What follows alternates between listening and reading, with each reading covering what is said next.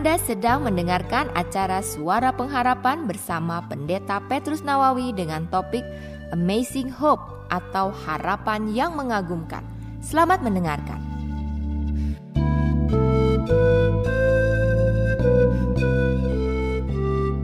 Selamat pagi Bapak Ibu dan Saudara sekalian yang dikasih Tuhan. Sungguh bersuka cita pada pagi hari ini kalau saya bisa kembali menjumpai Bapak Ibu Saudara sekalian pada pagi hari ini untuk bersama-sama kita menyatukan hati di dalam firman-Nya dan menaikkan doa kita di dalam kasih dan sukacita kita karena Tuhan. Saudara, pagi hari ini saya ingin mengajak kita sekalian untuk bersama-sama membuka Alkitab dan saya ingin membaca untuk saudara dari Hosea, Hosea pasal yang ke-10 ayat yang ke-12.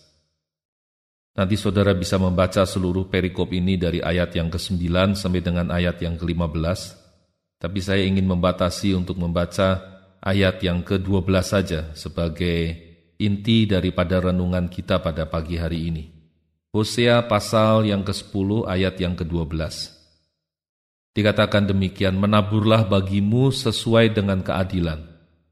Menuailah menurut kasih setia Bukalah bagimu tanah baru, sebab sudah waktunya untuk mencari Tuhan, sampai Ia datang dan menghujani kamu dengan keadilan. Kalau kita baca di dalam terjemahan bahasa Inggris, saudara, di dalam terjemahan King James Version dikatakan, "Sow to yourself in righteousness, reap in mercy, break up your fallow ground." For it is time to seek the Lord till he come and rain righteousness upon you. Saya ingin menggarisbawahi break up your fallow ground. Di dalam terjemahan bahasa Indonesianya dikatakan bukalah bagimu tanah baru. Saudara ayat ini berbicara tentang suatu teguran bagi orang-orang Israel. Kenapa orang-orang Israel ditegur? Saudara, karena keadaan orang-orang Israel sudah seperti fallow ground, sudah seperti tanah yang tadinya, yang semula, tanah itu merupakan tanah yang subur. Semula tanah itu merupakan tanah yang gembur. Tanah itu semula tanah yang bisa ditanami dan menghasilkan. Tapi kemudian tanah itu menjadi terbengkalai karena tidak diurus, terbengkalai kemudian tumbuh ilalang, tumbuh semak duri, sehingga akibatnya permukaan yang tadinya gembur, tanah yang tadinya subur, sekarang sudah berubah menjadi keras. Permukaan tanahnya menjadi keras, sehingga tidak bisa lagi ditanami. Itu sebabnya dikatakan, bukalah bagimu tanah baru. Break up your fellow ground. Di dalam terjemahan bahasa Inggrisnya dikatakan hancurkan hancurkan fallow ground, tanah yang tadinya subur dan yang sekarang sudah menjadi keras, yang sekarang sudah menjadi tidak produktif, yang sekarang sudah ditutupi dengan lapisan keras di atasnya. Itu harus di break up. Itu harus dihancurkan. Itu harus diolah kembali. Saudara ini berbicara tentang kehidupan orang-orang Israel. Berbicara tentang keadaan hati yang demikian berubahnya. Keadaan hati yang tadinya lembut, keadaan hati yang tadinya subur, keadaan hati yang tadinya produktif, di mana firman Tuhan ditabur, di mana perintah Tuhan disampaikan, diterima oleh hati yang lembut, dan kemudian berubah menjadi suatu tindakan di dalam kehidupan karena ketaatan kepada firman Tuhan. Namun saudara keadaan hati yang demikian indah, keadaan hati yang demikian baik, keadaan hati yang demikian bagusnya itu kemudian berubah. Tidak lagi menjadi hati yang lembut, tidak lagi menjadi hati yang mudah ditabur oleh firman. Tapi sekarang hati ini sudah dilapisi oleh lapisan yang keras. Hati ini sudah berubah menjadi hati seperti tanah yang gersang Hati ini sudah berubah menjadi hati seperti tanah yang mandul. Apa saja yang ditabur tidak bisa tumbuh. Apa saja yang ditaruh di situ mental. Tidak lagi seperti tanah yang dihujani dengan hujan yang lebat, menjadi tanah yang gembur, yang siap untuk ditanam. Saudara, keadaan ini bisa jadi menjadi keadaan bagi hati kebanyakan orang. Keadaan ini bisa jadi menjadi keadaan bagi kehidupan banyak orang. Orang yang semula hatinya demikian lembut, Orang yang semula hatinya demikian mudah tersentuh, orang yang semula hatinya demikian mudah tergerak oleh berbagai macam hal, tersentuh karena keadaan yang ada di sekitarnya, tersentuh karena melihat jiwa-jiwa yang terlantar, tersentuh karena melihat penderitaan, tersentuh karena kasih Tuhan yang ajaib. Hati yang seperti itu menjadi tempat yang subur untuk firman Tuhan bertumbuh. Namun sayangnya sering kali keadaan hati yang indah yang menyebabkan kehidupan menjadi kehidupan di dalam ketaatan kepada firman Tuhan. Berubah menjadi hati yang keras, berubah menjadi hati yang beku. Yang ada sekarang bukan lagi respon terhadap kasih Tuhan yang menjamah hati, yang ada sekarang bukan lagi tindakan karena respon terhadap hati yang disentuh oleh kasih Tuhan yang melembutkan. Yang ada sekarang hanyalah tindakan karena rutinitas yang lahir dari kebiasaan, yang tidak lagi muncul dari hati. Hatinya sudah demikian keras, hatinya sudah demikian beku sudah tidak bisa lagi menjadi tanah yang subur. Itu sebabnya firman Tuhan katakan break up your fellow ground. Hancurkan, diolah kembali tanah yang keras itu. Lapisan kerasnya harus dibongkar, lapisan kerasnya harus dibuang dan kemudian dibuat gembur kembali untuk apa? Untuk ditabur untuk apa? Untuk nanti menjadi tempat yang subur bagi firman Tuhan, bagi kehendak Tuhan. Sehingga dengan hati yang seperti itulah kita bisa berjalan sebagai umat Tuhan yang hidup di dalam kesetiaan dan cinta yang menyala-nyala kepada Tuhan. Tanpa adanya hati yang seperti itu, kita akan kehilangan hubungan yang sejati dengan Tuhan. Mungkin agama masih kita peluk, mungkin agama masih kita taati, mungkin berbagai macam aktivitas agamawi masih kita lakukan, tapi tidak lagi karena hati. Padahal hati itu merupakan senter pusat dari kehidupan. Saudara, kenapa keadaan yang dituliskan di Hosea, kekecewaan Tuhan terhadap Efraim, kekecewaan Tuhan terhadap orang-orang Israel. Kenapa hal ini bisa terjadi? Kenapa keadaan hati yang tadinya lembut, yang tadinya subur, yang tadinya taat, yang tadinya setia, kemudian berubah menjadi hati yang degil, menjadi hati yang kebal, menjadi hati yang tidak bisa lagi disentuh, yang tidak bisa lagi diberitahu, yang tidak bisa lagi diperingati. Sehingga Tuhan berbicara keras, break up your fallow ground. Hancurkan, diolah kembali, digemburkan kembali. Kalau tidak berbahaya. Saudara kalau kita lihat perikop ini, ada beberapa hal yang menyebabkan keadaan berubah. Tanah yang subur, produktif, gembur, menjadi tanah yang keras, tidak produktif, kering, ditumbuhi semak dan onak duri. Yang pertama yang menyebabkannya yaitu dosa. Saudara di ayat yang ke-9 dikatakan sejak hari Gibea engkau telah berdosa hai Israel. Yang pertama yang menyebabkan yaitu dosa. Kalau dosa itu bersembunyi di dalam hati kita, maka dosa itulah yang akan membuat lapisan keras menutupi hati kita. Sehingga hati kita tidak lagi sensitif.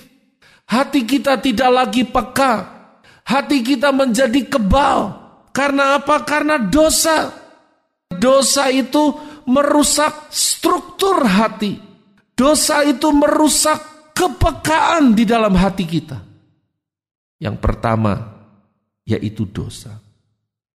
Yang kedua, saudara, dikatakan di ayat yang ke-11, Efraim dulu seekor anak lembu yang terlatih, yang suka mengirik, dan aku ini menyayangi tengkuknya yang elok. Aku memasang Efraim, Yehuda harus membajak, Yakub harus menyisir baginya sendiri. Saudara yang kedua yang bisa menyebabkan adalah kalau kita sekarang tidak lagi melakukan sesuatu karena untuk Tuhan, tapi kita melakukan sesuatu hanya sekedar mencari kesukaan bagi diri kita sendiri. Tuhan tadinya menyukai Israel, menyukai Efraim. Karena apa? Karena tengkuknya. Karena bicara apa tengkuk itu? Berbicara tentang kehidupan yang bisa dipakai oleh Tuhan. Ditaruhkan kuk di atasnya. Dipakai oleh membajak. Tapi kemudian apa yang dilakukan? Dilakukan bukan lagi sesuai seperti yang diinginkan oleh Tuhan yang memiliki hidupnya. Tapi dilakukan sesuai dengan keinginan bagi dirinya sendiri. Saudara sering kali kita terjebak di dalam tindakan-tindakan yang kita buat yang kadang-kadang perbedaannya sangat tipis sekali kita melakukan sesuatu bagi Tuhan, tapi dengan cepat sekali bergeser, kita melakukan bagi diri kita sendiri. Barangkali mula-mula pelayanan yang kita lakukan, pelayanan karena panggilan hati kita, panggilan hati kita yang tersentuh oleh kasih Tuhan. Kita melayani Tuhan, tapi di tengah-tengah pelayanan, berapa banyak orang yang kemudian bergeser. Bukan lagi berusaha untuk menyukakan hati Tuhan, bukan lagi berjalan untuk memuaskan kehendak Tuhan di dalam hidup kita, tapi mulai bergeser dan berusaha memuaskan keinginan diri sendiri di tengah-tengah pelayanan.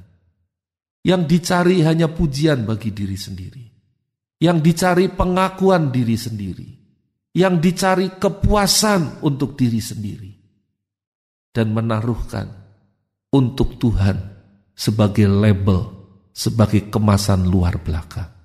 Padahal di dalam hatinya yang terdalam. Orang itu tahu yang dilakukan hanya untuk diri sendiri. Dan kalau itu yang terjadi, saudara kita sedang membuat hati kita menjadi kebal.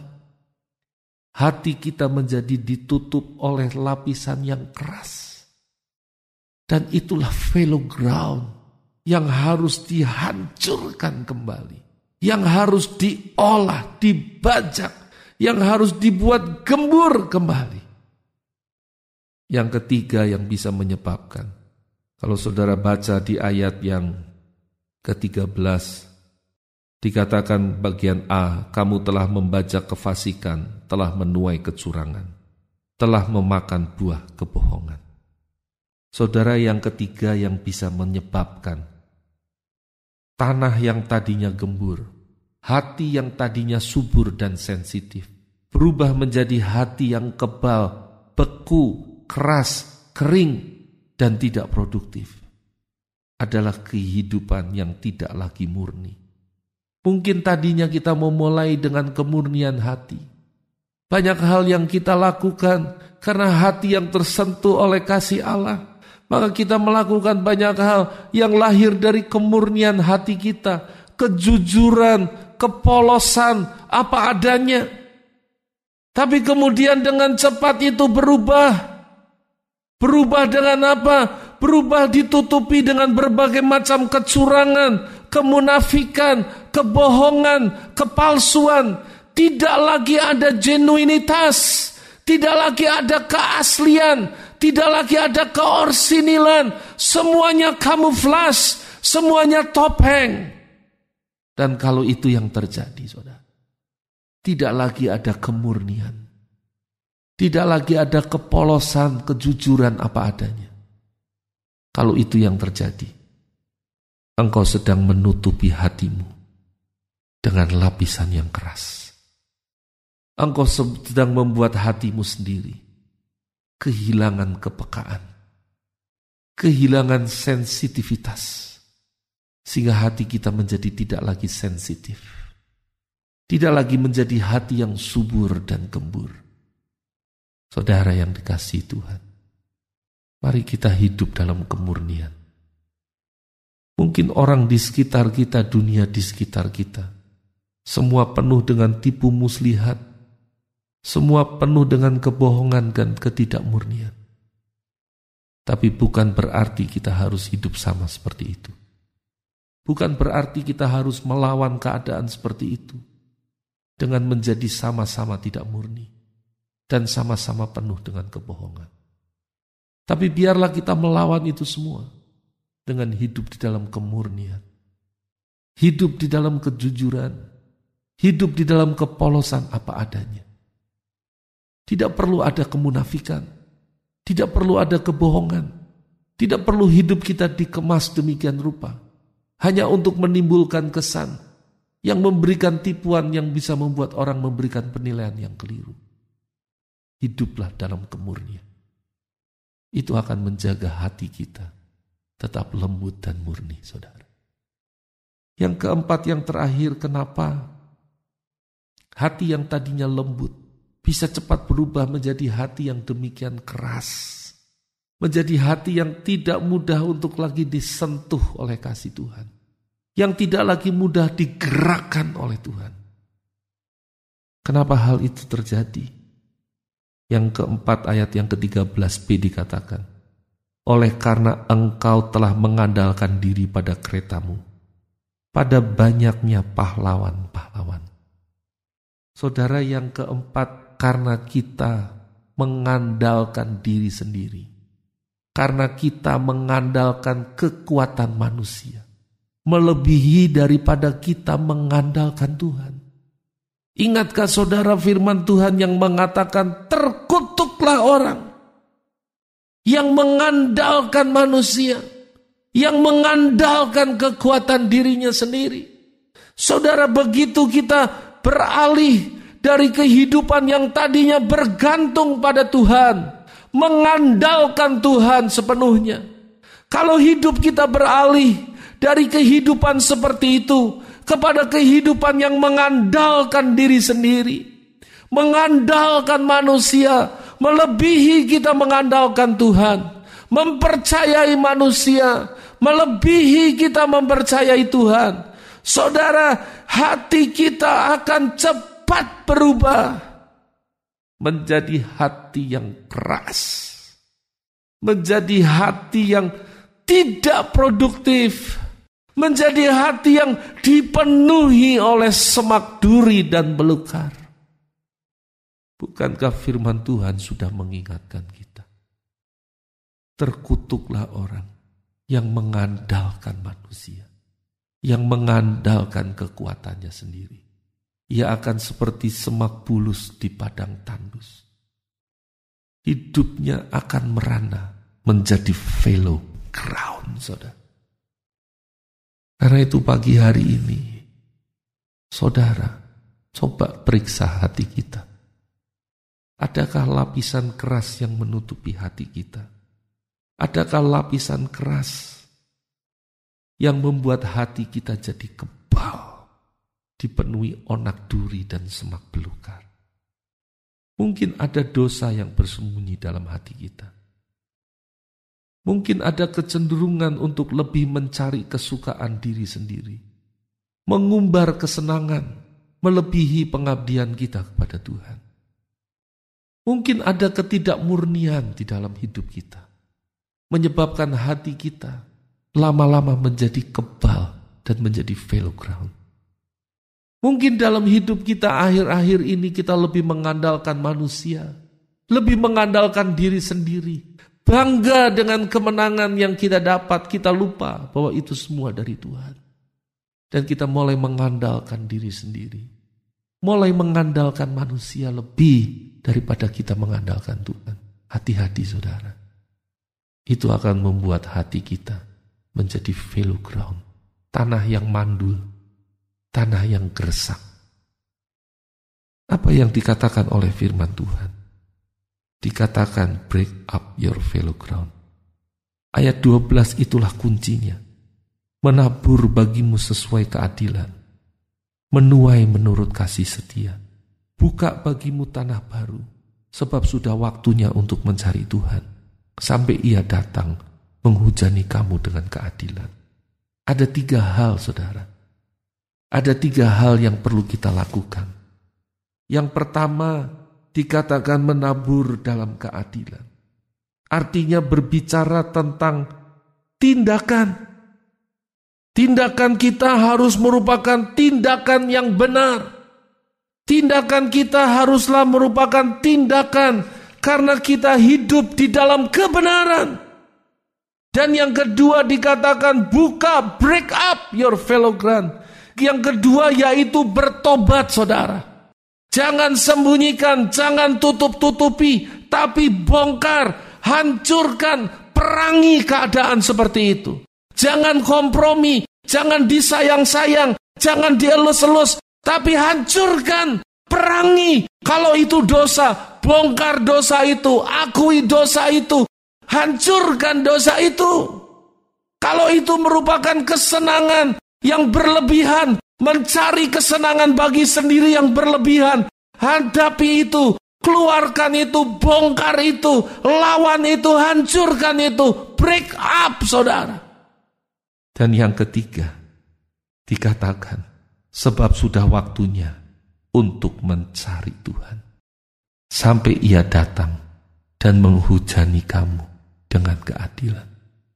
Yang ketiga, bicara tentang mencari Tuhan, bicara tentang doa, bicara tentang hubungan dengan Tuhan, tapi juga bicara tentang motif bagi hati kita.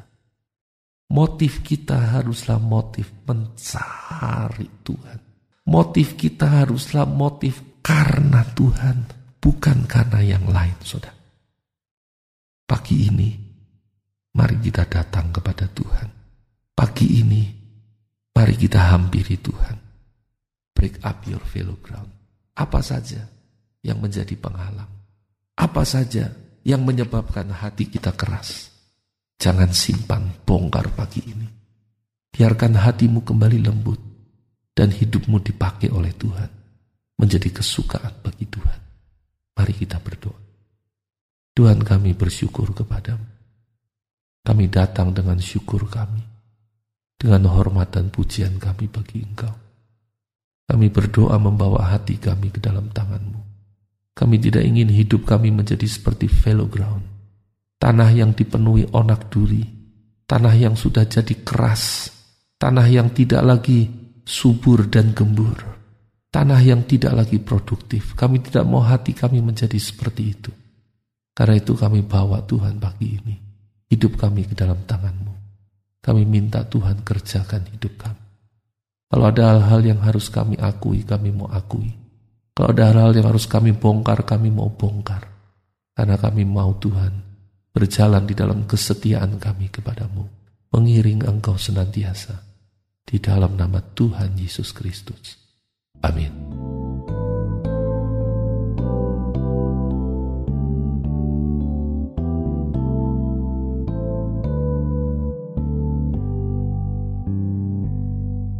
Anda telah mendengarkan dari topik Amazing Hope atau harapan yang mengagumkan. Pekan yang akan datang, Pendeta Petrus Nawawi akan melanjutkan topik tersebut pada hari, jam, dan gelombang radio yang sama. Pastikan Anda mengikutinya. Sampai jumpa pada pekan yang akan datang. Tuhan memberkati.